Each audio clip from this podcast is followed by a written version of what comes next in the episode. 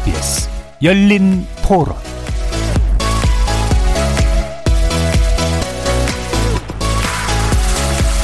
안녕하십니까. KBS 열린 토론 정준희입니다.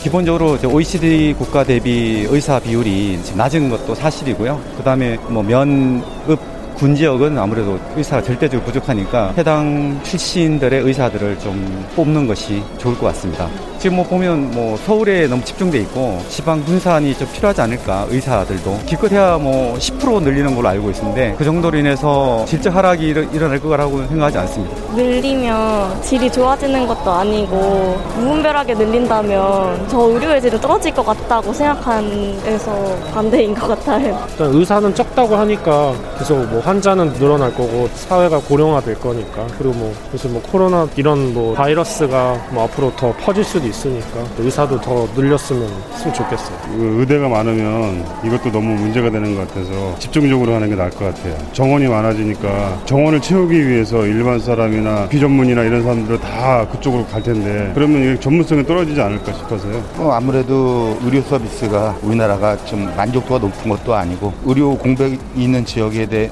서 뭐 서비스도 원활하게 갈 수 있는 부분이 없잖아 있고요. 그게 무슨 뭐 공중보건의를 파괴한다든지 여러 가지 방법은 있겠지만 그 외에도 많으면은 경쟁을 통해서 가성비가 훨씬 나아지겠죠.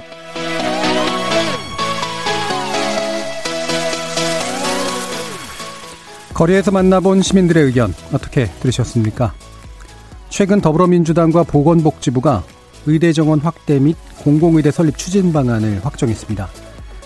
2022년부터 10년 동안 한시적으로 연간 400명, 총 10년에 4천명으로 의과대학 정원을 늘리고 그렇게 육성된 인력을 지역과 필수 분야에 배치하기로 한 건데요. 비록 한시적이고 목적이 분명한 조치지만 16년 만에 의대 중환 정원을 증가하기로 한 결정은 코로나19 사태를 겪으면서 드러난 공공의료 부족과 지역 격차를 더는 방치할 수 없다는 판단에서 비롯됐습니다. 하지만 대한의사협회는 정부의 의대 증원 방안이 의료비 폭증, 의료의 질 저하를 가져올 거라고 총파 불사 입장을 밝히기도 했습니다. 또 경실련과 참여연대 보건의료단체들은 큰 틀에서 증원에는 동의하지만 세부 상황에서 문제점이 많다고 지적하기도 합니다.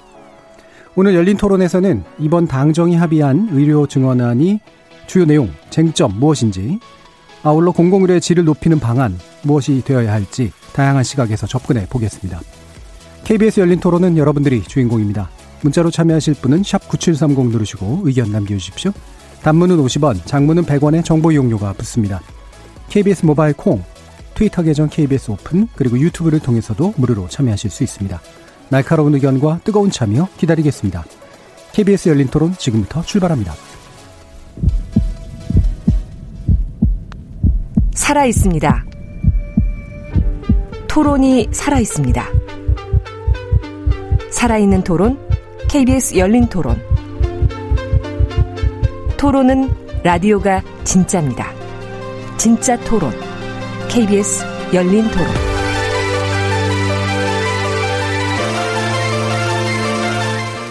지금 스튜디오에 네 분의 전문가 패널 모셨는데요. 더불어민주당 보건의료 전문위원이시죠. 조원준 위원 나오셨습니다. 네, 안녕하십니까. 그리고 정형준 보건의료단체연합 정책위원장 나오셨습니다. 네, 안녕하세요. 대한의사협회 성종호 정책이사 나오셨습니다. 예, 반갑습니다. 자, 그리고 안덕선 의료정책연구소장 모셨습니다. 안녕하세요. 청취자 여러분들도 다양한 의견 있으실 테니까요. 많이 부탁드리겠습니다. 자, 일단 이제 의대, 의대 정원 확대 그리고 공공의대 설립 추진 방안이라고 지금 얘기는 했는데요. 어, 이게 이제 당정이 확정한 내용으로 좀 알려져 있습니다. 어, 이 부분에 대한 일단 간략한 소개를 먼저 부탁드려야 될 것 같아요. 조원준 위원께 부탁드리겠습니다. 네. 의료 인력 부족 문제는 어제 오늘 일이 아니었습니다. 지역 의사가 부족한 상황에서 환자들이 제대로 치료받기 어렵고 또 의료기관들은 의료 인력을 확보하지 못해서 여러 가지 사회 문제가 야기되기도 했습니다. 특히 코로나19와 같은 감염병 위기 상황을 겪으면서 공공의료라든지 의료 인력 확충 문제는 무엇보다 시급해 해결해야 될 과제가 되었고요. 그런 의미에서 어, 여당에서는 지난 총선 핵심 공약으로 의대 정원 확대, 그럼 지역 의사제를 기반으로 한 의대 정원 확대와 공공의대 설립 추진 방안을 확정해서 발표하게 했고요. 그리고 그 이후에 당정 협의를 거쳐서 어, 최근에 2022학년도부터 400명 더 증원하고 10년간 4,000명을 양성하겠다는 계획을 발표했습니다. 이 중에서 300명은 지역사제를 통해서 지방에서 중증 필수 의료 분야에 의무적으로 종사할 인재로 양성하게 되고요. 100명은 음, 각각 특수 전문 분야 50명, 그다음에 의과학자 50명 부분을 나눠서 양성할 계획을 갖고 있습니다. 공공의대 설립은 어, 의대 정원과는 별개로 추진되는 거고요. 기존에 폐교되었던 의대 정원을 활용해서 공공이 필요로 하는 필수 분야를 중심으로 인재를 양성하는 일종의 의무사관 학교 형태로 추진할 계획입니다. 또 단순히 의대 정원 확대만 추진하는 것이 아니라 증원된 의료 인력들이 각 분야에서 어, 충실히 활동할 수 있도록 학생 교육부터 전공의 수련 또 해당 분야의 근무까지 계속 지원할 예정이고요. 의무 복무 기간이 지난 후에라도 지역사회에 남아서 필수 또 공공의료 분야의 중추적 역할을 수행할 수 있도록 필요한 지원을 계속할 계획입니다. 예. 일단 이제 의대 정원 확대라고 얘기는 됐습니다만 특수한 목적을 지닌 인력을 양성하기 위한 이제 한시적 정원 확대로 일단 받아들여지고 그게 이제 특수한 목적이 지역 격차를 이제 줄이는 데 일단 어, 상당히 중점이 놓여져 있는 것 같습니다. 어, 이 부분에 대해서 이제 다른 분들의 기본적인 입장이 어떠신지 먼저 좀 듣고요. 쟁점은 처음부터 얘기하면 너무 길어지니까 어, 뭐가 쟁점이라고 보시는지를 먼저 듣는 쪽으로 하겠습니다. 성종호 이사님. 예. 어, 조원준 전문위원님께서 말씀하신 부분에 대해서 저희들은 일정 부분 뭐 동의하는 부분도 있지만 또 그렇지 못한 부분도 있습니다. 네. 어, 코로나 사태로 인해서 의료 인력의 부족이 어, 명시화됐다라는 부분에 대해서는 저희들은 동의하기 상당히 어렵습니다. 음. 코로나 사태는 대한민국에서 상당히 잘 처리한 어, 방역이라든가 치료 과정에서 의료 인력의 부족이 크게 두드러지지 않았던 상황입니다. 실제로 의사 인력이 많은 유럽이라든가 이런 나라에서 코로나 사태에 대한 대응이 훨씬 더 미비했던 부분이 있는 것이 어, 사실입니다. 두 번째로 어, 평소에 의료 인력의 부족에 대해서 많이 얘기됐다고 그랬는데 사실 코로나 사태 이전에는 의료 인력의 부족에 대해서 특별히 언급된 바가 없었습니다. 그런데 코로나 사태가 어 일어나면서 그것을 빌미로 해서 의료 인력 부족을 어 하나의 어떤 이슈 메이킹 하는 거 아닌가 이런 생각을 저희들은 하고 있고요. 그렇지만 저희들은 어 의사 인력의 지역 격차 지역 격차뿐만이 아니라 종별 격차, 예를 들면 종합병원이라든가 상급 종합병원, 병원, 그다음에 어용급 의료기관의 분포의 불균형 문제는 상당히 심각하게 저희들은 바라보고 있습니다. 예. 그런 부분에서 어 균형 어 분포의 문제, 불균형의 문제에 대해서는 저희들이 충분히 논의할 필요가 있을 거라고 생각합니다. 예. 지역 간 격차, 종별 격차의 불균형은 인정한다. 예. 다만 그것이 의료 인력의 부족으로 어, 표현되는 건 잘못됐고 또한 그게 코로나의 일구의 문제가 의료 인력의 어떤 양의 문제는 아니었던 것 같다라는 그런 맞습니다. 측면에서 이제 예. 부동의하시는 의사를 표현해 주셨습니다. 정현중 위원장님. 예, 저희 뭐 시민사회 단체들은 사실 뭐 정원 확대를 그동안 좀 주장을 해왔고, 예. 근데 이제 문제는 저희는 정원 확대 취지가 공공의료 강화 의 취지였습니다. 그래서 요번에 발표된 내용이 공공의료 확대 요청에 걸맞게 지금 재검토가 전면적으로 돼야 된다라고 예. 생각합니다. 예. 특히 비임상 의사를 지금 100명 정도 정부에서 이야기했고 그 중에 또 50명은 산업체에서 근무하는 이제 의과학자라고 하는 이렇게 하는 부분을 정했는데 이런 부분은 뭐 전 세계적으로 사실은 산업체에 근무하는 의사를 위해서 한시적으로 의료 인력을 늘리는 경우는 없기 때문에 예. 이 부분에 대해서 좀 전면 재검토 필요하다고 보고요. 그리고 이제 공공의대 같은 경우도 지금 기존에 폐교된 서남대 TO가 49명인데 사실 정부가 이번에 발표한 내용을 보면은 40명에서 49명의 이런 의과대학이 상당히 취약한 의과대학이라고 말을 하면서 사실은 새로 만드는 공공의대가 49명 의 정원이라는 건 너무 적다. 예. 그래서 이 부분을 사실 아까 비임상 의사 한 100명 정도를 더 추가해서 공공의대를 사실은 한 150병상, 예. 150병 정도를 교육할 수 있는 곳이 되는 것이 옳다고 그렇게 생각을 합니다. 음. 그러니까 기본적으로 의료 인력의 이제 추가 육성은 필요한데 그게 공공의료 쪽에 이제 집중돼서 돼야 되는데 현재 정책은 그러진 않은 것 같다는 말씀. 예, 그래서 하나만 더 말씀을 드리면 네. 사실은 저희가 원래 계속 주장해 왔던 거는 공공의료 기관에서 이렇게 의무 복무하는 예. 지방 공공의료 기관에서 그런 이제 인력을 사실은 증원하자는 것이 요지였습니다. 예, 알겠습니다. 안덕선 수장님.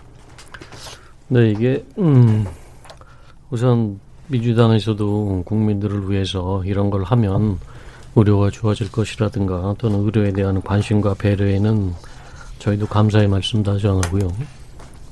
또 시민사회 단체에서는 이 중원의 구성에 대해서 문제 제기를 하시는데 그건 아주 적법한 정확한 지적을 하셨다고 봅니다. 그런데 아까도 송정호 이사가 얘기 말씀하셨듯이 코로나 사태 때 의사 부족이 발견됐다 그러는데 우리나라는 군복무 대신에 공중보건으로 3년간 복무하는 사람들이 2천 명이 넘습니다. 그래서 별로 언론에는 그들의 공과에 대해서 보도된 적이 없는데 실제 대구 사태를 가장 효과적으로 막은 게 군 복무 대신에 마음대로 동원할 수 있는 의사 2천 명을 데려다 썼기 때문입니다. 네.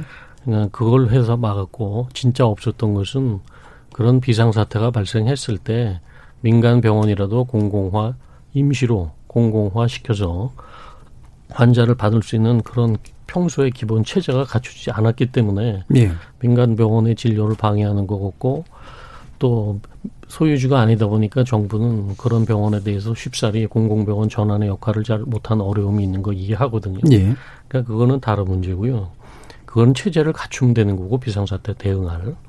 또 하나의 임정은 어떤 의료 지역 편차를 위해서 정원을 증가한다는 건 이미 지난 30년 동안 여러 나라에서 해봤다 다 실패한 것들입니다. 음. 오히려 이것이 지역 편차를 더 나쁘게 만드는 원인이 된다는 것이 의무 복무가 끝나고 나면 모두 대도시로 다시 집중되기 때문에 예. 상황 악화를 가져온다는 사실이 그건 뭐 이미 세계보건기구라든가 여러 나라 사례에서 있고요. 가장 최근에는 2주 전에 일본에서 2022년부터 의과대학 정원을 축소하기로 결정했습니다.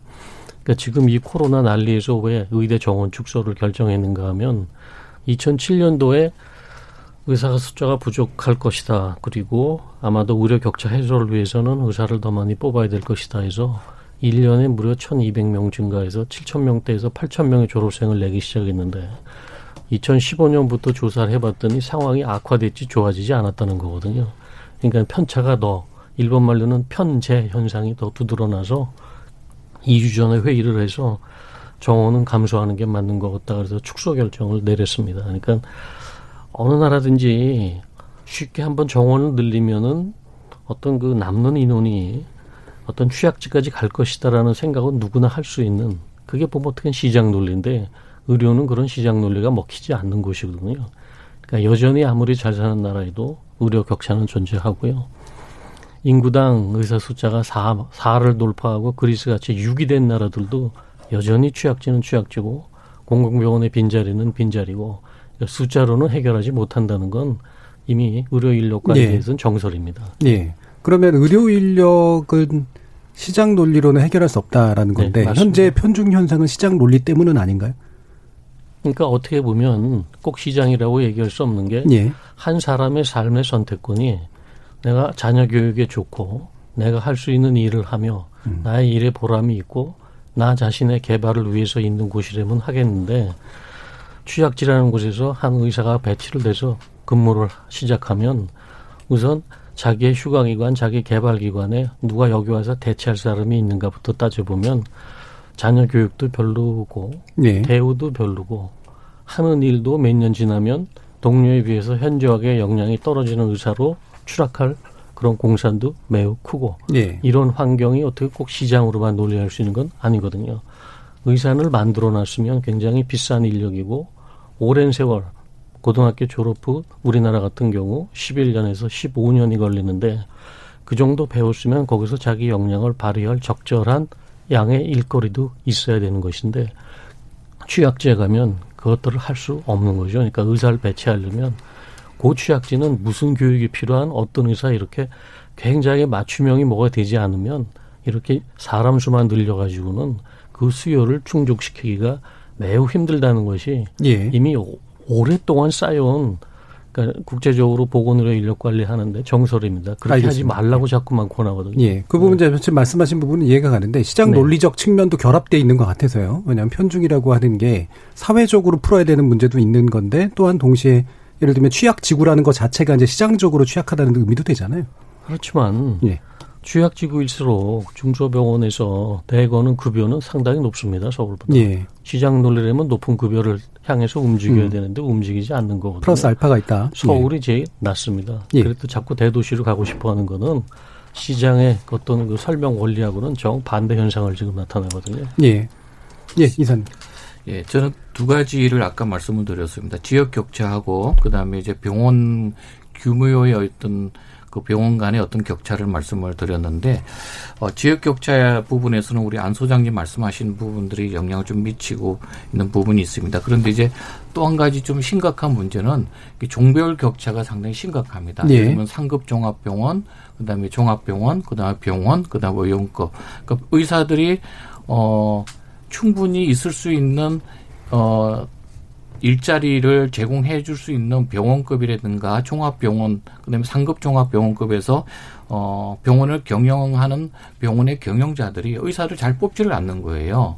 그러니까 어 그런 의사들이 그 의용급으로 밀려 들어오게 되고 그러니까 어 양질의 일자리 자체가 없는 부분들도 많이 있다. 예. 그러니까 그거는 이제 어, 건강보험의 어떤 수가의 문제, 건강, 의료보험 체계의 문제가 그게 이제 수반되고 있는 문제가 있다. 이렇게 좀 생각을 할 수가 있고요. 네, 그 얘기는 좀 너무 일찍 끝내시면 네, 예, 네, 뒷얘기가 좀 약간 부족해지니까 일단 무슨 말씀인지는 알겠습니다. 그 뒤에 쟁점으로 좀 만들고 그 다시 지- 조원준 네, 의원님. 지방의 의료 인력이 없다라고 하는 부분에 대한 의견, 그러니까 배치의 문제는 결국 불균형의 문제고 음. 불균형의 문제는 결국 지역의 문제로 소환되는데요.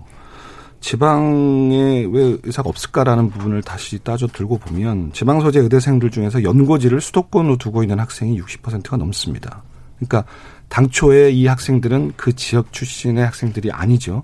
지역의 입장에서 보면 지역에서 양성한 인재가 수도권으로 넘어갔다, 그러니까 뺏겼다라고 표현할 수도 있겠지만 그 당사자인 학생 입장에서 보면 원래 자신의 삶의 본거지가 수도권인 거고 그 이 지역 연고도 거기 있고 가족도 서울에 있기 때문에 다시 돌아가는 것입니다. 그렇다면 지금 그 지방 의대에서의 의료, 의료 인력의 배출 구조도 뭔가 좀 잘못되어 있다라고 하는 부분을 동시에 고려할 필요가 있을 것 같고요. 결국 그게 지방의료 공동화 현상을 매개하는 변수 중에 하나로 작용하고 있다라는 거고 그래서 이번에 도입하게 된 지역 의사제의 핵심은 해당 지역 출신의 인재들을 특별 전형으로 선발하겠다는 거고요. 지역에서 교육하고 수련 과정을 다 거치게 되는 거고 또 10년간 해당 지역에 있는 의료기관에서 복무를 하게 되는 겁니다. 당연히 현재보다는 지역의 의료 역량을 높일 수 있는 기회가 될 수 있을 거라고 보는 거고 지역 거점 병원에 대한 지원이랑 같이 추진되어진다고 한다면 지역 간의 의료 격차를 해소하는데 나름대로 상당한 기여를 할 수 있을 것이다라고 보는 것이 저희의 입장입니다. 예. 뭐 무슨 말씀인지 그것도 뒤에서 이제 아마 지역 의사제에 대한 구체적인 대안 가지고 얘기할 텐데 제가 잠깐 궁금해지는 건 똑같은 논리는 물론 아닌 것 같긴 합니다만 지역 출신이 수도 연고가 없는 수도권에 왔는데 수도권에 또 머물잖아요. 네. 그러면 이제 그 부분은 어떻습니까?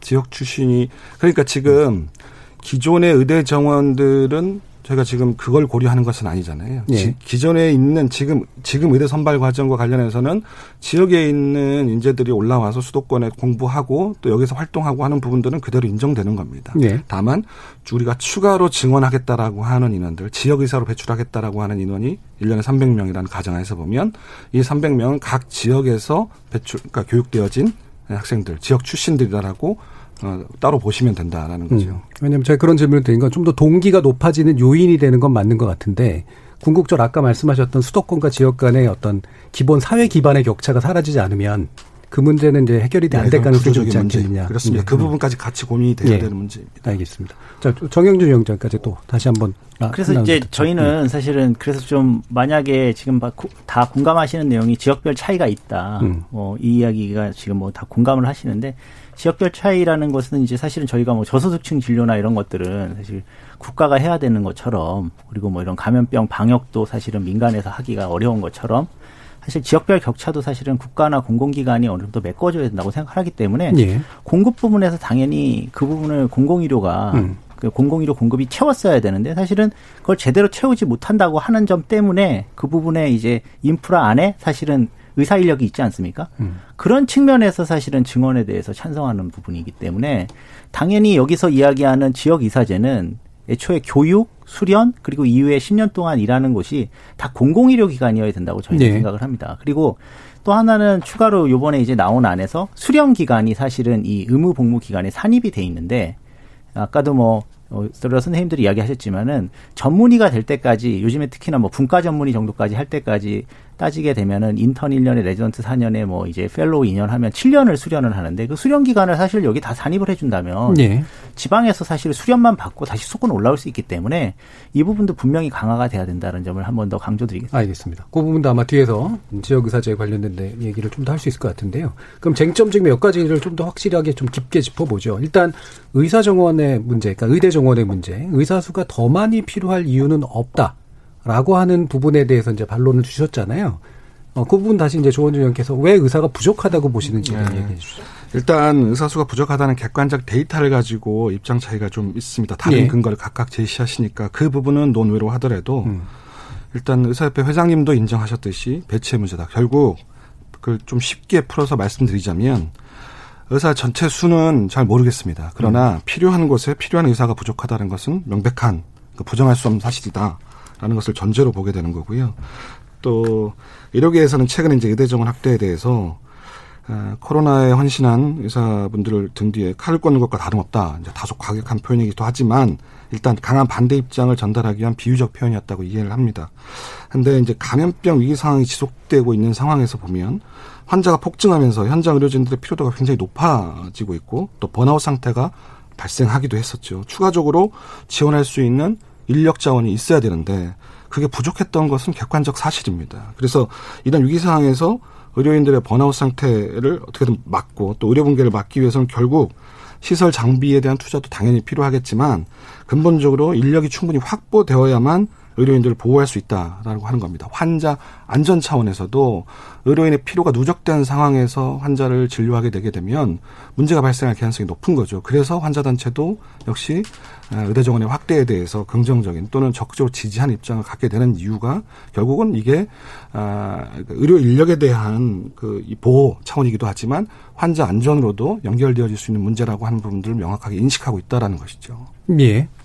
총현중 위원장님 어떻게 보십니까? 아니 저도 뭐 의대 정원 그러니까 의사 수가 저희가 국제적인 기준에서 매우 부족하다는 점에 대해서 동의를 합니다. 예. 그러니까 매우 부족하기 때문에 이거는 뭐 협회에서 다 인정하는 것이지만 한국이 OECD 그 데이터를 보게 되면 의사 한 명이 보는 환자 수가 가장 많은 나라입니다. 그래서 내원 일 수도 대단히 많고 뭐 제 주변의 친구들이나 무릎을 봐도 정말 미국에 지금 간 제 후배랑 비교했을 때 하루에 보는 환자 수가 사실 비교가 안 됩니다. 한국 정도로 많이 보는 나라가 한 일본 정도밖에 없는데 일본보다도 저희가 좀 더 노동 강도가 센 것 같거든요. 네. 그렇기 때문에 사실은 의료의 질 부분이나 아까 이야기한 배치 부분의 문제를 개선한다면 음. 당연히 의사 숫자는 부족하게 되는 것이고 현재 정말 이 엄청난 노동 강도를 의사들 거기다 추가로 이제 간호사들까지 감당한다면 사실 현재 뭐 의사 숫자나 간호사 숫자로 감당 가능하겠지만 이건 지속 가능성이 저는 없다고 생각하고요. 끝으로 한국에서 이제 의사 숫자가 이제 늘어나기 시작한 게 1980년대부터인데 실제 이제 외과계나 이런 곳은 사실 나이가 어느 정도 있게 되면 그 부분에서 또 이제 기존의 어떤 그런 기능들을 하시는 게 어려워집니다. 뭐 유럽 같은 경우에는 60세가 지나면은 대부분 네. 뭐 일반 지역사회 의사로 돌아가게 되는 그런 경향이 있는데 그런 측면을 고려를 했을 때는 한국이 80년대에 이제 만들어 놓은 저희 선배 선생님들이 이제 퇴임하는 그 순간 정도까지 계산을 했을 때는 요번에 뭐 400명 정도 증원하는 것은 사실은 음. 그 숫자 자체가 크게 문제가 되거나 그걸로 인해서 그 과잉 수요를 창출할 것 같지는 않다. 예. 다만 이제 아까 제가 처음에 말씀드린 이 사람들이 뭐 산업체로 간다던가 아니면은 제대로 돼 있는 어떤 공공의료 기관에서 일하지 못하게 되고 일할 공간이 없게 되면 역으로 또 뭐 피부 성형이나 이런 쪽으로 빠지게 될 수 있기 때문에 그 부작용에 대해서는 충분히 막아야 된다고 생각합니다. 예. 아까 그 송종우 이사께서 이제 지적하신 부분을 제가 바로 그냥 다시 추가로 질문을 드리면요. 이런 해석도 가능할 것 같거든요. 그러니까 의사수가 부족해서 과잉하게 많이 이제 사람을 돌봐야 되는 측면도 있겠지만 예를 들면 수가가 너무 싸니까 최대한 많은 사람들을 봐가지고 수익을 높이려고 하거나 아니면 병원에서 이제 사람 수를 쥐어 짜가지고 돌리려고 하는 그런 관리의 문제 이런 거에 대해서 지적한다면 어떻게 답하시나요? 아, 예, 저는 뭐 그 부분은 다 인정하고요. 근데 음. 이게 하나는 닭이 먼저냐 달걀이 먼저냐의 문제입니다. 예. 사실은 그러니까 이 부분을 하나를 트지 않으면 결국 한쪽을 해결할 수가 없습니다. 그러니까 현재로 이런 구조 속에서 만약에 계속 그 어떤 이렇게 과잉 어떻게 보면은 과도한 어떤 행위량을 음. 저희가 계속 유지하게 되면 지속 가능성도 저는 없다고 생각하고요. 예. 그 부분에 대해서는 일정 정도의 적정한 수가로 가야 되고 음. 적정한 수가로 가면서 동시에 숫자도 늘려야 되고 예. 숫자도 늘리면서 당연히 공, 필요 부분 정도는 저희가 지금 10% 정도 공공의료 공급이라고 보면 병상에서 한 20%에서 30%까지는 일본이나 미국 수준까지는 늘려서 사실은 뭐 취약계층이나 뭐 이런 부분들 필수 의료 중에 꼭 해야 되는 부분들 관리를 하는 것들을 동시에 해야 된다 이렇게 예, 예. 생각합니다. 예. 자, 이 부분 성종호 이사님. 예, 저는 두 분이 말씀하신 음. 것에 대해서 좀, 음, 좀 반론을 좀 제기할까 합니다.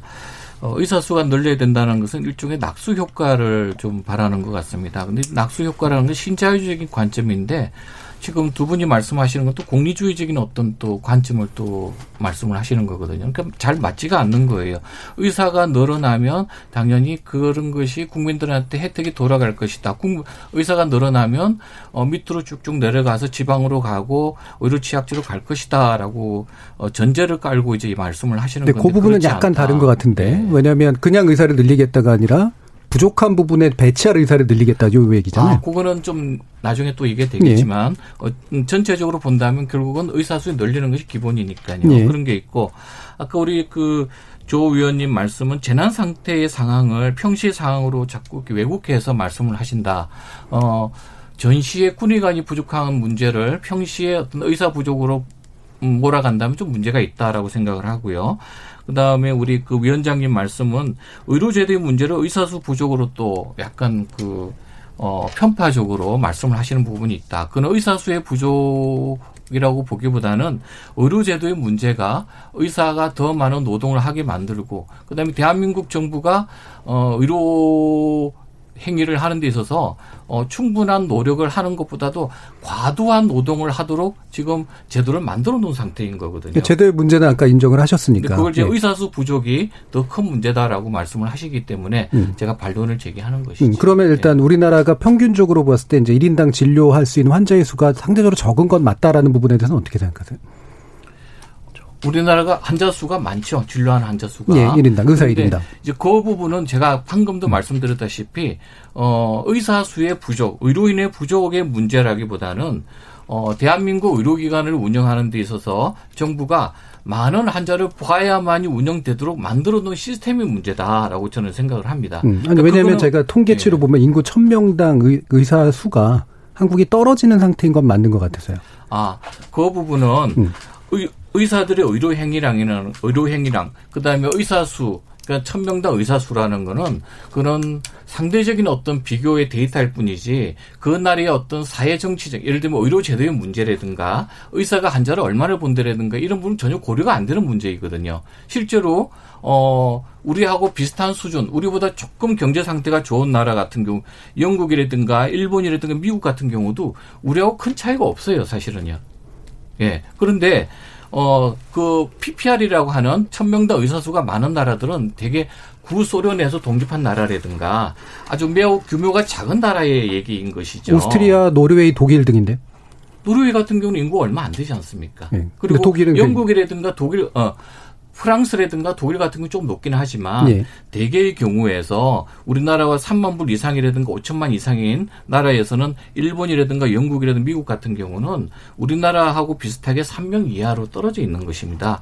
PPR을 가지고 1000명더 의사수를 가지고 의사수가 적다 많다를 논의하는 것은 기존에는 없었던 어떤 일종의 지표였던 거예요. 그게 이번에 의사수 부족이라는 얘기가 나오면서부터 갑자기 PPR이 언론에 나오고 의사수 부족하다는 분들이 그거를 이슈화하면서 그것이 대단한 어떤 지표인 양 지금 바깥으로 나오고 있는 것 뿐인 거예요. 예, 안덕수 소장님. 예, 그 OECD 숫자 아주 조심해서 보셔야 됩니다. 예. 왜냐하면 그 숫자가 갖고 있는 함의를 아주 쉽게 자기 편리대로 해석하는데 가령 일본 우리보다 조금 높습니다. 타이완 우리보다 조금 낮고 미국이 2.8밖에 안 됩니다. 미국이. 그런데 GDP 대비 17%를 의료비를 쓰는 나라입니다. 2.8에서. 우리는 이제 겨우 8% 도달했고요. 문화 현상적으로 설명이 안 되는 게 지금 미국이 2.8 가지고 가정의 전문의한테 초진을 받으려면 평균 대기 시간이 4주. 가정의가 아닌 어, 간호사 무슨 임상 진료할 수 있는 사람한테 보는 게 한 2주 정도 걸리고요. 그 사람을 보고 나서 어떤 검사 처치를 받으면 그걸 대기하는데 또 2, 3주. 결과 보는데 또 2, 3주인데 우리나라는 하루에 전문의 세 사람 만날 수 있습니다. 최고 기록은 한 10년 지났습니다만 홍성에서 같은 상병으로 한 사람이 15명의 의사를 본 적도 있고요. 이건 의사가 부족하다고 설명될 수 있는 부분이 아닙니다. 어째서 한국은 하루에 3명의 전문의 진료도 가능하고 왜 외국 사람들도 와서 교민들이 여기 와서 아프면 얼른 뛰어와서 여기서 한 진료를 받고 가는가. 그 나라에서는 아무리 숫자가 많아도 그건 불가능한 것들이거든요. 단순 숫자 비교는 할 수 없는 거고 아까도 말씀드렸습니다마는 6이 넘어가는 나라도 6이 넘어가는 나라가 빈자리, 취약지, 그 다음에 아까 의사가 많아지면 의사의 노동 휴식이 올 수 있다 그랬는데 그건 사회 전체가 다 같이 그렇게 갈 때 얘기고요. 일본 경우만 해도 정원 늘리고 나서 의사의 과로는 더 심해졌고요. 도시로 흘러간 사람들 간의 경쟁은 더 심해지기 때문에 더 강한 노동을 해야지만 살 수가 있는 게 그게 사실입니다. 그러니까 네. 그렇게 이론적으로 장밋빛적으로 많아지면 쉴 수도 있고 다 맞지 않는다는 게 그게 그렇게 생각된 대로 안 돼 간다는 것들이거든요. 네. 그래서 의사 숫자가 현재 부족하냐 남녀라는 질문에는 저는 어떤 이유든지 이 숫자 가지고도 여기서 지금 평형 형평성을 유지하고 있다. 진짜 의사가 없는 나라는 의사를 볼 수가 없거나 우리 의사 볼 수 없는 나라입니까? 아닙니다. 그러니까 의사 접근성 문제를 얘기하셨어요. 그렇죠. 예, 그러니까 접근성이 세계 1위거든요. 예, 예. 설명이 잘 안 되니까 이런 예, 것들이. 뭐, 안 교수님 설명은 이미, 그러니까, 음. 아까도 말씀드렸듯이 그건 이제 해석의 문제. 예, 해석의 차이가 상당히 예. 크네요. 예. 다만 이제 아까 성 의사님이 말씀하셨던 부분을 조금 저는 이제 설명을 좀 드려야 될 것 같아서. 낙수 효과를 저희가 전제로 설명드린 바가 없, 없습니다. 그래서 이미 저희는 기본 이게 기본 이, 이 원칙이 필요한 곳에 필요한 의사를 늘리겠다라고 하는 부분이기 때문에 이건 낙수 효과로 설명하는 것은 좀 적절하지 않으신 것 같고 재난 상황을 예로 들어서 설명한 부분들에 대해서 지적하셨습니다. 평시의 상황은 다르다라고 하셨어요. 재난 상황을 예로 들어서 설명드렸던 이유는 그 상황이 좀 더 극명하게 드러나기 때문에 예로 들으신 예를 들었던 것이고요. 사실은 평시에도 의료기관의 의료 인력 부족은 뭐 수시로 발생하고 있는 문제이죠. 현실적으로 온코에 시달리고 있고 또 당직에 시달리고 또 전공의 선생님들이 그 피로감 때문에 예, 환자들과 문제가 발생하거나 이런 분들도 결국 계속 뭐 언론을 통해서도 많이 접하셨을 거고요. 또 외상외과 의사 못 구해서 어 센터 문을 닫는 경우도 있고 특히 의료인을 구하지 못해서 응급실을 운영하지 못하거나 폐쇄하는 경우도 비일비재로 보시지 않았습니까? 그러니까 그런 부분들 관련해서 그러면 그냥 의사 수만 늘리면 되겠느냐? 물론 반문하실 수도 있겠지만 저희가 그러니까 다시 돌아가서 그러니까 그런 곳에 필요한 의사들을 뭔가 확충할 수 있는 방법을 도입할 수밖에 없다라는 설명을 좀 드릴 음, 수밖에 그러니까 없는 지금 거죠. 이제 말씀을 요약하면 뭐 이거는 근본적인 해석 차이가 좀 있어서 이제 그 부분을 논의하기 좀 그럴 것 같고요. 적어도 이제 현재 있는 인원을 재배치하는 건 상당히 어려울 일이니까 새로운 인력을 약 이렇게 한시적으로 육성해서 배치를 목적의식적으로 해보자라고 하는 그런 의견에 대해서는 어떻게 생각하시나요? 아 지금 전공이 그러니까 의사라고 얘기할 때 왜 전공의 문제가 자꾸 나오는지 이 부분에 대해서 우리가 좀 심각하게 좀 고민을 좀 해야 됩니다. 의사라고 할 때는 전공의만 있는 게 아닌데 이거 왜 그러느냐? 기존의 병원들이 전공의를 어 과도하게 노동을 시켜서 병원을 유지하는 기존의 간섭을 그대로 이어가기 때문에 그런 이런 문제가 생기는 것이다라고 생각을 하는 음. 것이고요. 왜 의사들이 외상센터에 가려고 하는 의사들이 왜 없느냐? 그럼 외과 의사들이 의사로서 내가 열심히 일을 할 수 있게끔 내가 외과를 하고 싶게끔 그다음에 병원에 취직하도록 하게끔 도와주면 되는 것이거든요. 그런데 내가 외과 의사가 되기 위해서는 어 여러 가지 조건들이 맞지가 않는 것이에요. 그 두 번째로 외과 의사가 된다고 해도 취직할 곳이 별로 없는 것이에요. 그리고 외상센터에 간다면 나한테 어 매일 하루에 여덟 시간 근무 조건을 분명히 지켜줘야 되는 것이죠. 그런 걸 충분히 지켜주면서 나를 어, 고용을 해야 되는 부분이거든요. 그런데 내가 외상센터 간다고 해서 근무 시간이 길어지고 그 다음에 저녁에 수술하고 낮에 또 수술해야 되고 이런 어떤 상황이 바뀌지 않는 한에서는 누가 외상센터를 갈 것이며 그리고 두 번째로는 내가 외상센터를 가서 중환이라든가 이런 환자분들을 어, 치료하고 그럴 때 지금 우리나라에서 가장 큰 또 문제는 뭐냐 하면 어, 법적인 문제가 상당히 어, 심각하게 대두가 되고 있는 것이에요. 의사가 응급실에서 환자를 보면서 어, 응급처치를 잘못했다고 해서 법정 구속이 당하는 그런 나라입니다. 이런 상황에서 누가 외과 의사를 할 것이며 누가 중환자를 보려고 할 것입니까? 이런 부분들의 변화가 없다면 아무리 예를 들면 지역 의사라고 해서 중증 의료를 담당하는 의사가 나온다. 뭐 그분들만 중증 의사를 하게 되는 거예요. 나머지 일반 전형으로 대학 들어가신 분들은 그런 쪽을 아예 안 하게 될 것입니다. 그렇다면 중증 의료를 하시는 분들은 갈수록 더 숫자가 줄어드는 거예요. 그러니까 말씀 들어보면 아까 이제 그 지역에서도 월급 아무리 많이 줘도 안 온다라는 얘기는 월급만 늘려가지고는 될, 될 부분이 아닐 거 아닙니까? 그렇죠?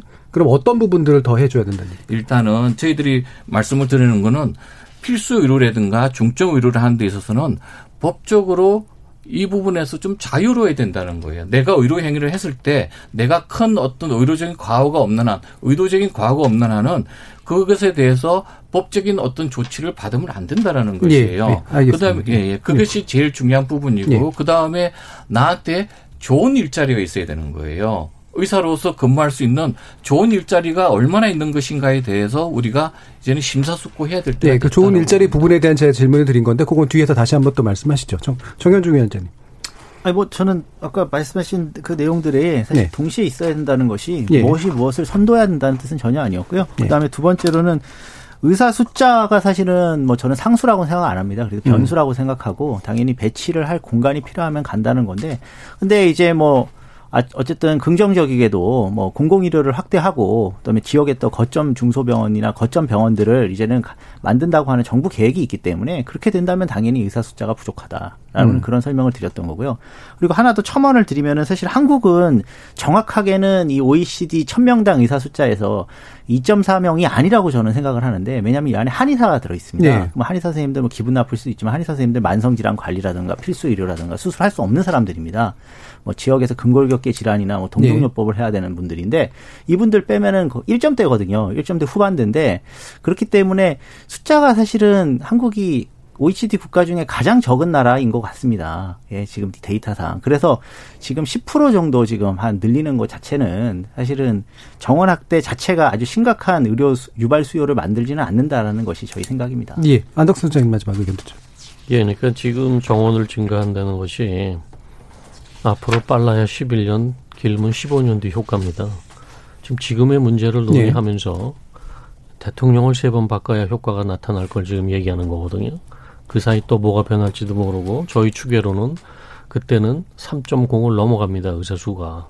그러니까 가만히 있어도 3.0이 넘어가는데 그걸 왜 애써서 11년, 13년 뒤, 저 같으면 이제 80대 초반을 넘어섰기 때문에 그 뒤에 도대체 무슨 일이 어떻게 벌어질지 알 수도 없는 거고 지금의 문제를 가지고 십몇 년 뒤로 자꾸만 이거는 늦추는 수밖에 그 논의를 하는 거거든요. 그러니까 맞지 않는다는 거예요. 그 말고 먼저 해야 될 일이 많은데 네. 아까 좋은 점 지적하셨죠. 우리 학생 뽑을 때 수도권에서 많이 내려가 그 대신에 그 지역 티오를 마련해 주면 지금이라도 좀 지역 할당 입학을 좀 늘려주고 이런 거 성공한 사례는 그렇게 많지 않은데 대개 성공 사례로 꼽히는 것들은 그 지역에서 사람을 보내서 훈련시킨 다음에 자기 지역으로 돌아가는 예. 그 지역의 삶의 방식에 익숙하고 거기에 돌아갈 준비가 돼 있는 사람들 훈련시키거나 의과대학 아주 초년병 때 그런데 배치를 해봐서 보여주고 조기 노출시키면서 거기에 삶의 방식에 또 동의한 사람들이 그 조건에 돌아가서 예.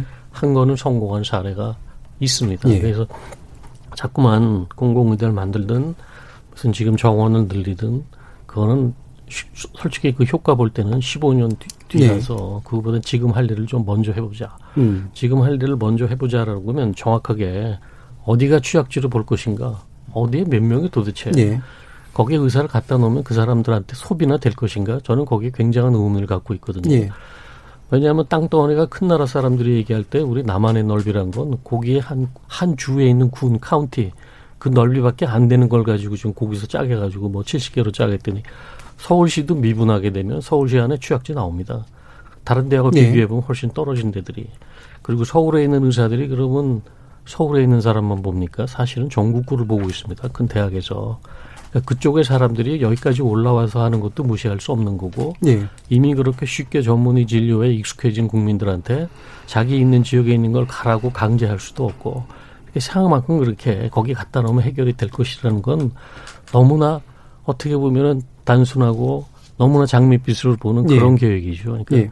그런 면에서 저희는 그런 일을 하려면 차라리 지금부터 해결할 수 있는 먼저 같이 해보자라고 그래서 반대하는 것이죠. 가만히 예. 있어도 3.9은 넘어간다. 알겠습니다. 우선순위가 더 높은 문제들에 일단 더 집중을 해야 된다라는 네, 그런 의견이셨기 때문에 그 부분 네. 뒤에서 좀더 네. 지역 의사제 관련해 가지고 또 한번 얘기를 나눠보도록 하겠습니다. 네. 청취자들도 또 의견이 있으실 테니까요. 한번 들어보고 가죠. 정희진 문자 캐스터. 네, 청취자 여러분이 보내주신 문자 소개해드리겠습니다. 1272님, 의료 인력이 부족한 상황입니다. 의료 인력 증원에 반대한다는 건 개인의 밥그릇 싸움일 뿐입니다. 3327님, 의사들을 마음껏 움직이겠다는 건 정부의 말도 안 되는 정책입니다. 자본주의에서 의사 노예를 만들겠다는 것이 아닐까요? 6200님, 의사를 늘리는데 찬성합니다. 지방에는 의사가 부족하고 수도권 대형 병원에는 의사 한 분이 수십, 수백 명을 진료하고 있습니다. 이런 상황에서는 제대로 진료를 할 수도 받을 수도 없습니다. 8271님, 의사와 간호사의 수가 부족한가요? 상황과 조건이 미치지 못해서 지방에 가지 않는 숨은 인력이 많이 있습니다. 그들을 지역으로 끌어들이는 유인책이 필요합니다. 지방으로 분산될 수 있는 복지와 처우 개선이 시급합니다. 의대 정원만 늘린다고 해결되는 게 아닙니다. 라고 보내주셨고요. 김미희님, 지역에 공공의료원을 많이 만들어야 합니다. 시골에 있는 보건소나 병원은 시설이나 의료 서비스가 너무 열악한 상황입니다. 이응비읍 이응님, 3분 5분 진료에서는 제대로 된 의료 서비스가 이루어지지 않습니다. 돈벌이가 최우선인 의사 말고 돈 벌어 생계도 해결하고 보람도 중요하게 여기는 의사분들이 많아졌으면 좋겠습니다. 가윤아님, 공공의대를 의료사관학교처럼 한다고 하면 군인들처럼 순환 근무로 운영해야 한다고 봅니다. 김정우님, 기존 의과대학에서 지역 의사제 전용으로 뽑는 것은 반대합니다. 다른 일반 의대, 의대생들과 잘 섞일 수 있을지 의문입니다. 그냥 공공의대를 세워서 지역 의사는 지역에서 일률적으로 양성하는 게 맞다고 봅니다. 이현주님, 10년이란 의무 기간이 너무 짧습니다. 공공의대 모두 학비 공짜일 텐데 그렇기 때문에 공공병원에 20년 근무시켜야 한다고 생각합니다. 라고 보내주셨네요. 네, KBS 열린 토론. 이 시간은 영상으로도 생중계되고 있습니다. 유튜브에 들어가셔서 KBS 일라디오 또는 KBS 열린 토론을 검색하시면 지금 바로 토론하는 모습 영상으로 보실 수 있습니다. 지금 방송을 듣고 계신 청취자 모두가 시민 농객입니다. 계속해서 청취자 여러분들의 날카로운 시선과 의견 보내주세요. 지금까지 문자캐스터 정희진이었습니다. 토론이 세상을 바꿀 수는 없습니다. 하지만 토론 없이 바꿀 수 있는 세상은 어디에도 없습니다.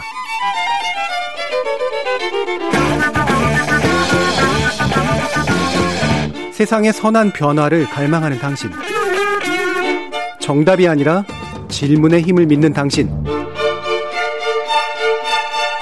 우리 KBS 열린 토론에서 만납시다.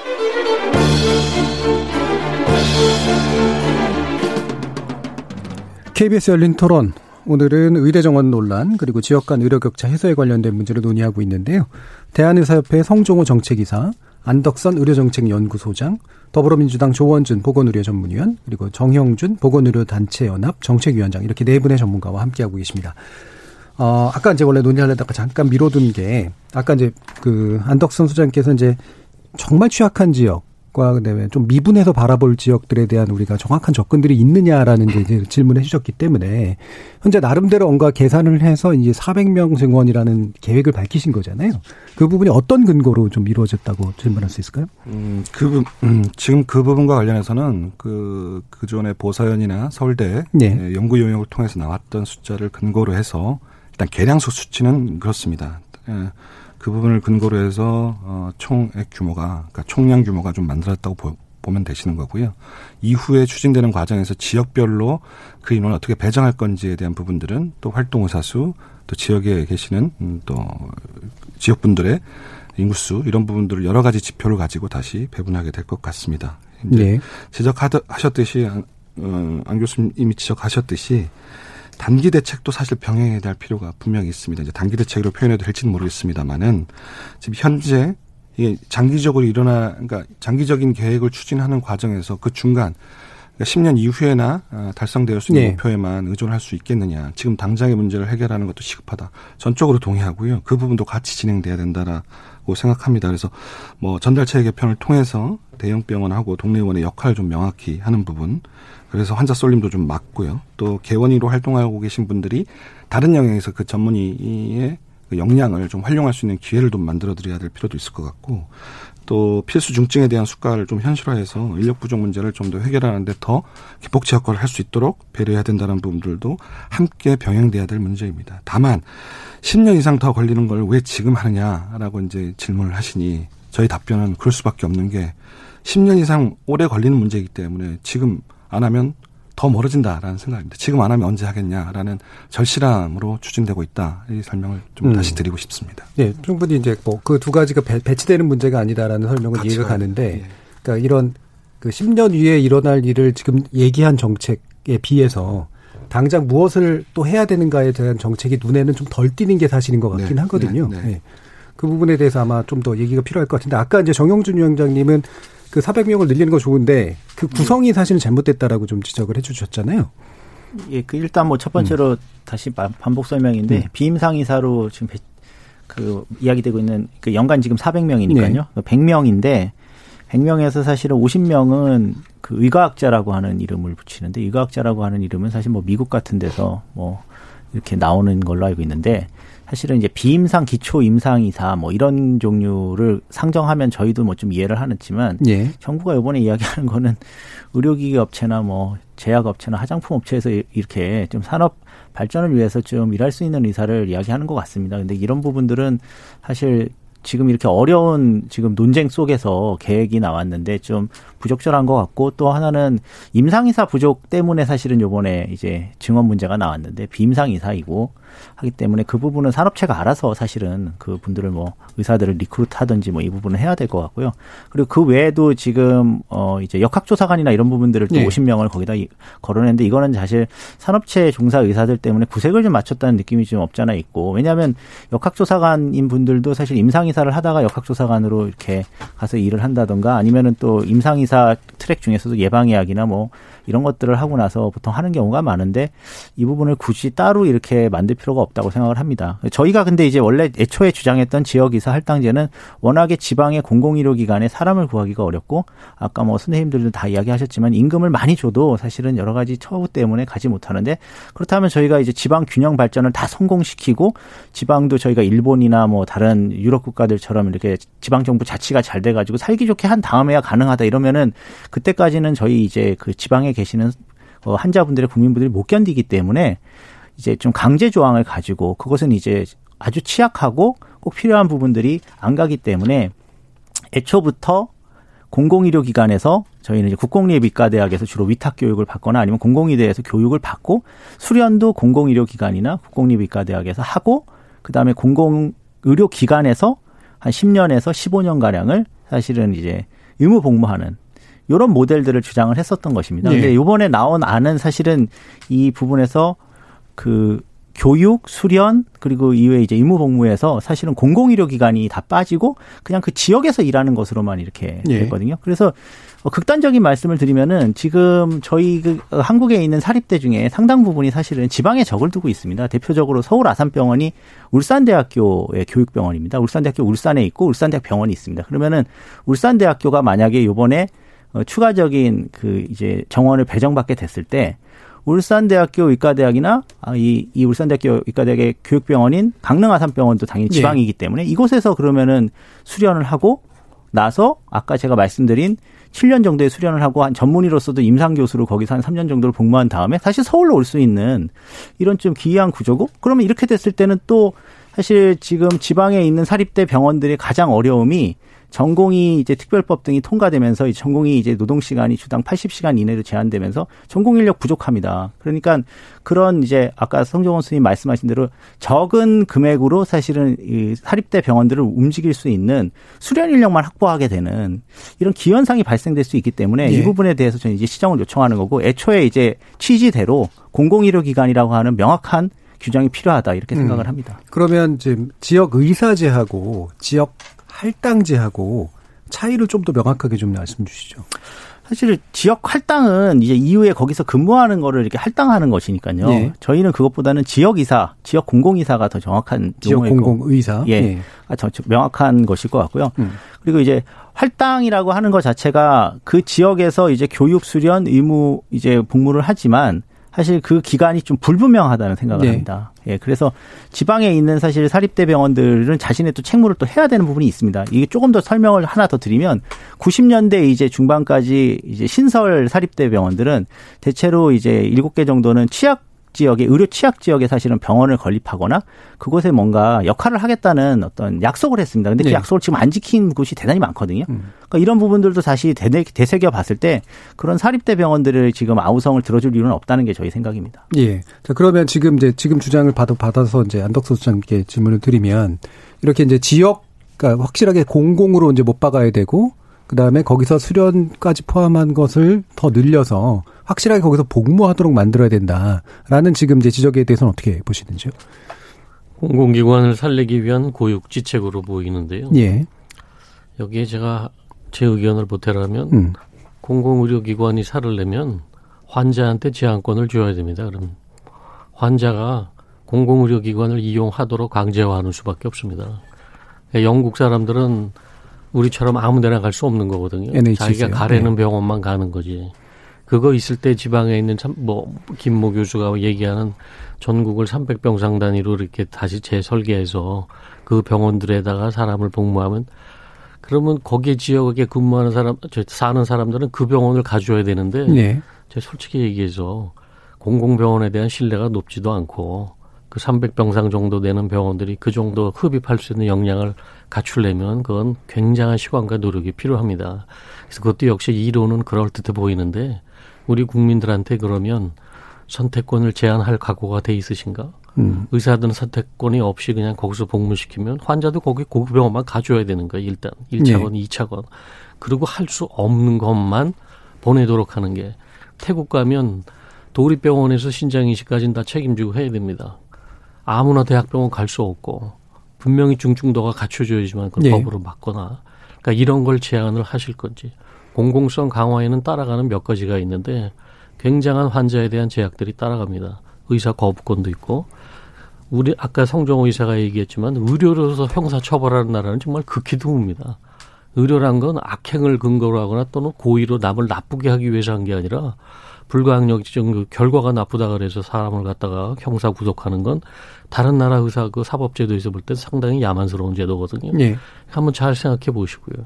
그러니까 공공 의료하고 이런 걸로 의사들이 많이 가고 편하게 가고 뭘 가려면 그 생각보다 이렇게 쉽지 않다는 거거든요. 그러니까 만들어 줘도 그것의 생존 문제는 또 별다른 별개의 사안입니다. 그러니까 진지의료는 한번 생각해 보십시오. 예. 그러니까 상당히 수준을 음. 높이거나 아니면 네. 강제하거나 이럴 수밖에 없다는 그럴 말씀이시잖아요. 수밖에 없습니다. 예. 그러면. 예. 성, 성종우 이사님. 어, 저도 우리 안 소장님하고 좀 의견이 좀 비슷합니다. 예. 이게 지금 의사한테 어떤 강제한다.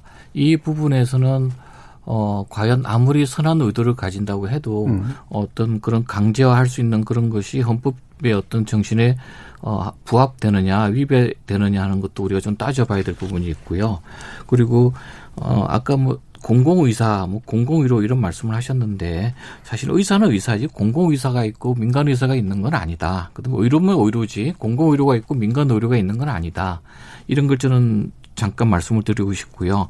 그리고 어, 지방의 의료가 활성화되기 위해서 그 다음에 지방의 의료 시술이 더 수준이 높게 되기 위해서 지방의 의사가 더 많이 근무하기 위해서는 의사들만의 강제 배치뿐만이 아니라 그 지역 주민이 그 지역의 의료기관을 의무적으로 이용하도록 하는 그런 어, 제도도 만들어져야 됩니다. 네. 1998년도까지 어, 진료권이라는 게 있었습니다. 예를 들면 내가 경남 사람이다 그러면 경남에서만 진료를 하게 돼 있는 거예요. 1, 2, 3차까지. 그리고 내가 전남 사람이다 그러면 전남에서 1, 2, 3차 진료권이 만들어져야 되는 것입니다. 어, 전남에 있는 3차 종합병원에서 어, 이 환자는 내가 도저히 진료를 못 하겠다 그러면 그때 의뢰서를 써서 서울로 가든 중국에 있는 다른 병원으로 가도록 네. 해야 되는 것이죠. 국민들한테는 무제한적인 의료 이용 활동을 어 방임해 놓고서 어, 의사들에게만이 일방적으로 강제하는 조치다. 이런 그 지역에 있는 의료 취약지라고 말하는 아니면 그 어, 지역 지방에 있는 의료기관에는 환자들 자체도 많이 줄어들 수밖에 없다. 예, 그러면 결국은 지방에 있는 의사들은 한지 의사가 되고 일루 의사가 될 수밖에 없는 것이죠. 네. 예. 그래서 공공성을 만약에 강화하려고 한다면 강제권까지 도입하는 것에 대해서는 찬성하시나요? 아, 저는 공공성이라는 용어 자체에 대해서 상당히 모호한 용어를 너무 당연하게 지금 어 언급하고 있는 부분에 대해서는 좀 염려를 좀 하는 부분이기 때문에 어 의료라는 것 자체는 바로 공공성입니다. 그렇기 때문에 공공성이 따로 있는 부분이 아니다. 이렇게 저는 생각을 하고요. 그냥 의료는 의료일 뿐이지 그게 굳이 공공성는 용어를 굳이 포함을 시켜서 의료를 더 왜곡시킬 필요는 없다라고 저는 음, 생각을 그 부분은 좀 너무 좀 예, 깊은 논의가 좀 될 것 같아서요. 예. 그 조원준 의원. 예, 공공의료와 관련된 논의를 좀 하셨으니까 기왕에 예. 좀 저희 저희의 입장을 좀 설명드리자면 코로나 사태와 관련해서도 약간 논쟁이 있었습니다만 저희는 어떻게 파악하고 있냐면 공공의료와 민간의료가 경쟁 관계가 아니다라고 하는 겁니다. 우리가 그 위기를 극복했었을 때 예. 과정을 잘 보시면 공공의료 기관이 병실을 완전히 비우고 격리가 격리 병상이 필요한 환자들을 받았습니다. 그리고 나서 민간 의료기관들은 본래 진료해야 될 중증 환자들을 치료에 전념할 수 있게 되는 거죠. 그러니까 이 구조는 뭐냐면 공공의 공공의료 의 틀이 단단한 버팀목이 되어줄 때 민간의 의료도 원래 본연의 그러니까 역할을 충분히 할 수 있다라고 하는 쪽으로 접근해야 될 문제가 있는 것 같고요. 네. 그 다음에 또 하나의 문제는 이제 자꾸 공공의료 기관, 공공의료라고 이제 자꾸 이제 이 네이밍이 되니까 음. 분할되는 것처럼 비춰지지만 우리가 진주의료원 사태를 겪고 나서 내린 사회적 합의의 결론은 뭐냐면 공공의료 기관만이 공공의료를 제공하는 것이 아니고 민간 의료기관도 공공적 역할을 일부 수행한다라고 하는 부분이고 그 영역도 기능적 의미에서 공공의료로 수용해야 된다라는 개념입니다. 그러니까 그런 그런 관점에서 봤을 때 우리가 공공의료를 폭넓게 에, 이해하고 또 강화해야 된다라고 하는 컨센서스가 만들어지는 거고요. 수련 과정과 관련된 우려를 하고 계세요. 그 부분들은 이제 저희가 좀 추가적인 논의가 필요할 것 같은데요. 의대 정원을 그렇게 주니까 당연히 그 학교에서 수련할 거 아니냐. 물론 이렇게 연결 지는 게 상식적일 수 있습니다. 그런데 저희가 지금 뭐 추가적인 고민을 논의를 더 해야 되긴 하겠습니다만은 기본적으로 지역의 거점 병원을 중심으로 근데 거점 기관이 대체로 지방 국립대병원이 운영하는 병원들일 가능성이 높습니다. 그래서 수련 과정 조차 수련 과정에서도 공공적 영역에서 충분히 기여할 수 있는 방식을 좀 어, 선택하는 게 맞지 않겠나라는 고민을 하고 있다는 설명을 좀 추가적으로 일단 성 이사님이 반론을 펼치시려고 하실 것 같으니까 간단히 네. 먼저 좀 듣죠. 예, 그 공공의료라는 용어는 사실은 대한민국에만 있는 용어입니다. 예, 전 세계 어디에도 없는 용어이고요. 그리고 그렇기 때문에 의료라는 것 자체가 어떤 일종의 규범적으로 공공적 성격을 갖고 있는 것이기 때문에 그게 굳이 공공성이다, 공공의료라는 용어를 붙이는 것 자체가 어, 역전 앞이라는 용어랑 똑같은 것이다라고 생각합니다. 그러니까 의료의 공공성이라는 예. 측면은 대부분 다 동의하실 것 같고요. 다만 이제 공공의료 기관이 부, 부, 존재하는 맞습니다. 건 맞잖아요. 예. 지금 공공의료라고 말씀하시는 거를 음. 좀더 유심히 들어보면 결국은 공공의료 기관을 말씀하시는 예. 거거든요. 그런 저희들은 충분히 동의합니다. 음. 뭐 공공의료 기관의 문제, 공공의료 기관 기간, 뭐 학충 이거는 뭐 필요한 부분도 분명히 있다라고 생각합니다. 그렇지만 공공의료라는 용어를 너무 일반화시킨다라면 결국은 대한민국 의료가 양분화될 수 있는 그런 어 문제점 그런 네. 어떤 어 현실 파악에 좀 어려움이 있을 수 있다. 예, 저는 그렇게 알겠습니다. 생각합니다. 정현준 위원장.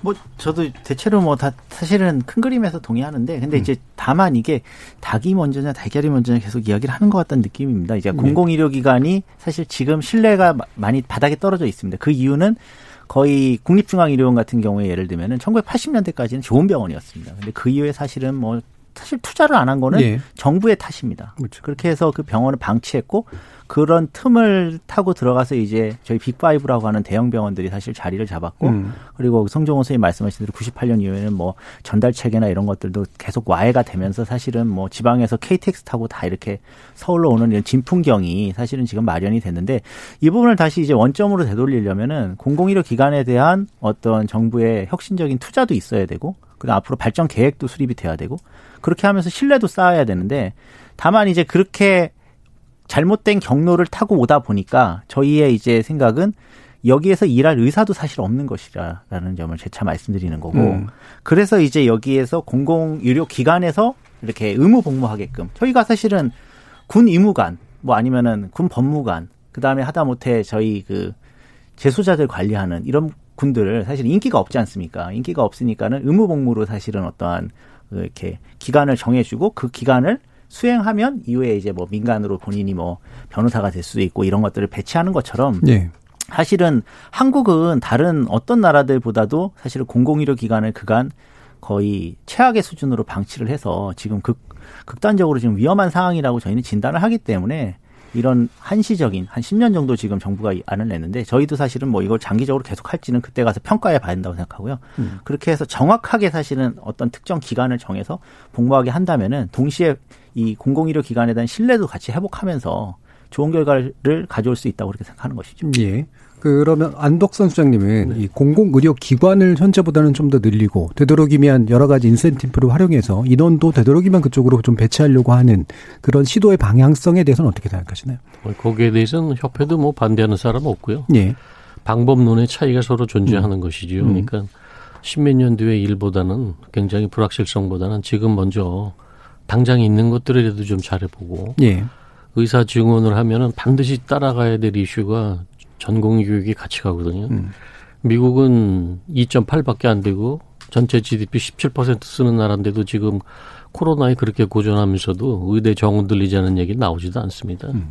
왜냐하면 그 사람들 생각에 의대 정원을 늘리면 그 수만큼 전공의 교육비를 산정해서 줘야 되는데 뭐 이 미국은 고사하고 영국은 보건의료인 교육비가 1년에 10조입니다, 거의 다. 이네 네 왕국을 합해서. 잉글랜드만 한 5, 5, 뭐, 50, 어, 굉장한 돈입니다. 우리 돈으로 하면 벌써 5, 6조가 되는 돈들이. 그러니까 그게 전공이 배치가 가능하고 사회적 수요에 맞춘 전공이 티오 산 정도 가능하고 불필요한 전공이 만들지 않고 여기서는 병원에다 그 돈을 대라 그러면 전공 교육보다는 그냥 싼 인력을 쓰는데 관심이 있지 양질의 무슨 전공을 만들고 이러는 건 제가 보기에 전공의 교육을 따라가는 건 이렇게 간다면 반백년이 지나도 못 따라갈 것 없습니다. 저는 캐나다에서 트레이닝을 받았지만 같은 트레이닝이라고 생각하시면 정말 큰 오해십니다. 그 제도가. 공공성을 저절로 익히는 사람들이에요. 왜냐하면 의과대학 때 등록금 나라에서 대줬지. 전공의 교육비 다 국가에서 나오지. 그러니까 오히려 의사들끼리 우리 사회를 잊지 말자는 말이 저절로 나오지 않습니까? 인위적으로 공공성을 하겠다고 공공의대 그러면 거기 나온 사람이 공공이 커지는 게 아니라는 거죠. 그러니까 좀 다르게 생각할 필요가 있고요. 미국도 현재 상원, 하원인가 뭐 의회에서 만 오천 명 전공인 티어 늘려주는 거에 대한 법안이 올라갔는데 통과하는 미지수입니다. 지금 벌써 17% GDP인데 감당하기 힘들고 그 네. 사람들이 네. 풀려 나왔을 때 의료비가 또 올라간다고 생각하거든요.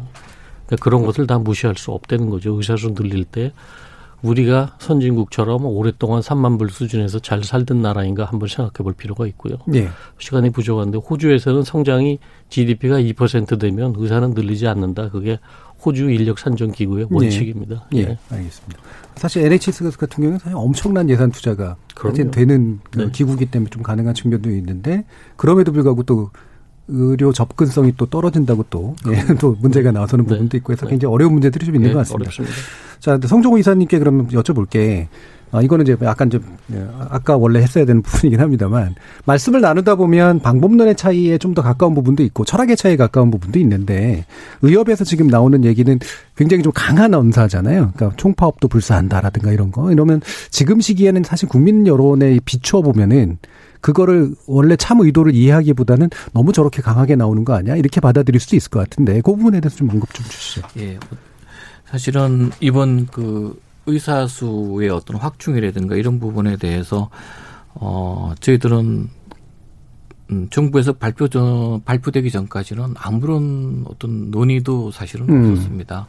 어 그럼 그런 논의 없는 부분에 대해서 는 정부라든가 여당에 대해서 우리가 국민들이 책임을 묻지 않고 어 아무런 힘이 없는 그런 논의에서 완전 배제되고 고려되지 않은 의사들의 어떤 행동에 대해서만 책임을 묻는다라는 것은 조금 어 문제가 있다라고 저는 생각을 좀 하고요. 예. 어 의사 인력의 정원이라는 거는 어 의료 제도에서 가장 중요한 어떤 요소이고 의사 인력의 정원은 의료비의 폭증과도 관련이 있는 부분입니다.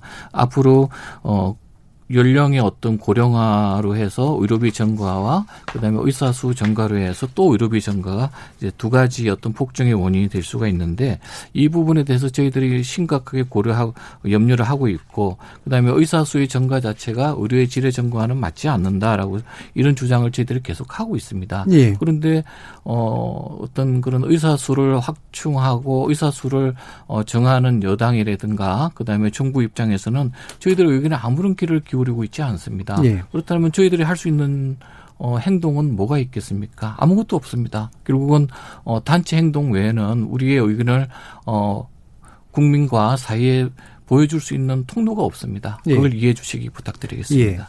예. 지금 이제 뭔가 정부하고 대화와 협상이 굉장히 부족했다라는 부분에 대한 강한 의사표현을 해주셨기 때문에요. 다른 세 분께서 그러면 정부 정책에 대해서 마지막으로 좀 재연해주고 싶으신 바를 한 1분 정도씩 좀 말씀을 부탁드리겠습니다. 일단 조원진 의원께. 아, 제, 가 먼저요? 맨 나중에 할까요? 예. 정현준. 제가 먼저 하겠습니다. 예. 저는 뭐 지금 약간 애매한 입장인 것 같은데. 예. 근데 저희는 오늘 그 이야기가 안 나는데 하나 더 추가해서 공공의대 건이 있는데 예. 공공의대 건은 뭐 오늘 이야기를 못했는데 공공의대가 사실은 서남대 그 의대가 폐교되면서 그 45, 9명을 그냥 이렇게 승계하는 방식인데 많이 부족하다고 생각을 하고 그리고 차라리 이런 식의 논란이면은 이 400명 증원을 사실은 권역별로 100명짜리 공공의대를 내게 만드는 게 낫다. 음. 그리고 그 당장 만드는 게 어렵다면 그 티오를 국공립대에 위탁 교육을 해서 사실은 권역별로 어 이제 추가적인 인력을 받아서 교육할 수 있는 시스템이 그나마 국공립대는 오래됐고 또 병원에 또 교육 교원들도 있고 이렇게 되기 때문에 아니면 그쪽에서 더 교육 교원을 충원한 다음에 그 교육 교원이 이후에 공공의대가 설립되면 이렇게 이동하는 방식 이런 것들도 가능하기 때문에 그렇게 좀 간단하게 이렇게 시, 그, 그, 그러니까 국민들한테도 설명하기 좋고 사실은 목적도 분명하게 이렇게 가는 게 좀 좋을 것 같습니다. 안 그러면 지금 어 뭐 이런 사립대 각종 뭐 40에서 49개 이런 그 이런 적은 정원의 여러 대학들이 사실은 이제 이후에 이 상황이 되면 경쟁하게 됩니다. 이 티오를 받기 위해서 또 예. 이제 막 로비하고 이런 상황들은 상당히 더 불상사나운 그런 꼴을 보일 수도 있어서 그 부분이 좀 우려가스럽고 공공이대권을 차라리 그냥 확실하게 이번 정부에서 예. 어 이렇게 밀어붙여서 음. 어, 승인한다면 훨씬 더 이후에 좋은 결과가 있을 것 같습니다. 예. 안덕순 수장. 예, 공공의대권으로 말씀드리려 했습니다. 저도 음. 왜냐하면 지난 국회에서 폐기된 게 불과 금년 초입니다. 그게 또 다시 또 올라와서 끈질기게 올라오는데 저는 그냥 한 가지 사실만 말씀드리겠습니다. 타이완에서 우리랑 굉장히 문화적 동질성도 있고 아주 하는 행동도 비슷하고 그래서 60년대 바로 공공의대 논의가 됐고 거기에 필요에 의해서 공공의대를 설립했습니다. 그런데 15년 뒤에 공공의대로서는 문을 닫고 그냥 일반의대로 전환을 했습니다. 그리고 의무 복무 기간이 2년이었거든요. 근데도 이제 재판에 헌법 소급 같은 거를 내서 비록 폐하긴 했지만 단기간이기 때문에 그렇게 할 수 있다. 면허 제한을 할 수 있다 그래서 했는데 결국은 문을 접은 이유는 공공의대 출신이 그 지역에 남는 율이 3점 몇 퍼센트고 아니 2점 몇 퍼센트 그러니까 일반 공공의대를 졸업하지 않은 사람과 공공의대를 예. 졸업한 사람의 차이가 불과 1%밖에 나질 않아서 예. 그거는 효과가 오고 거기 출신들도 그런 걸 만약에 한다 그러면 자기도 졸업생으로서 그런 의과대학은 만들지 말라. 예. 그런 해결책이 예. 되지 않는다라는 이미 사례들이 다 예. 있습니다. 실효성이 없었다는 그런 네. 사례를 얘기해 주셨고요. 조원준 의원님. 예, 저는 이제 정부에서 나오지 않으셔서 음. 정부와 여당의 입장을 좀 더 설명드리는 게 마무리 발언을 마땅하다고 네. 보여집니다. 먼저 안덕승 교수님 먼저 지적하셨던 인력 양성에 대한 투자가 좀 부족하다는 지적이 있으신데요. 맞는 것 같고요. 그래서 이번에 지역사제 같은 경우는 장학금을 통해서 전액 장학금이죠. 일대 이 교육 프로그램까지 전체 비용을 정부가 지원하는 방식으로 해서 또 교육 과정에도 별도의 프로그램을 통해서 공공의료에 대한 명확한 인식 또 사명감 이런 걸 좀 갖출 수 있는 미래 인재를 육성하는 계기로 만들고 싶다라는 의지가 좀 투영되어 있고요. 예, 한 10초 정도뿐이 안 남았습니다. 그래요. 20초까지. 예. 공공의료 부분은 공공의대 부분 제가 예. 따로 예. 말씀을 예. 또 드리겠습니다. 근데 의료계와 꾸준한 대화가 좀 부족했다는 부분들은 음. 일정 부분 인정합니다. 그리고 또 미안하다는 죄송하다는 말씀도 드리긴 하겠습니다만은 그동안 다른 단체와들과도 계속 대화를 해왔고 시민단체 보건료 노조 다 대화를 해왔던 상황이고요. 또 의대정과 공공의대 부분과 관련해서 사대학으로 규정하면서 어, 이 파업불사, 뭐, 원칙적 반대 입장을 계속 견지하시게 되면 저희로서도 대화를, 예. 모멘텀을 찾기가 좀 어려웠던 측면이 있었다라고 하는 부분들. 알겠습니다. 이후에는 예. 계속 더 조용을 하고 조율하고 대화 논의 과정을 거치겠다는 알겠습니다. 예. 시간이 다 돼가지고요. 여기서 마무리 지어야 될 것 같습니다. 오늘 토론 네 분 함께 해주셔서 대단히 감사합니다. 저는 내일 저녁 7시 20분에 다시 찾아뵙겠습니다. 지금까지 KBS 열린 토론 정준이었습니다.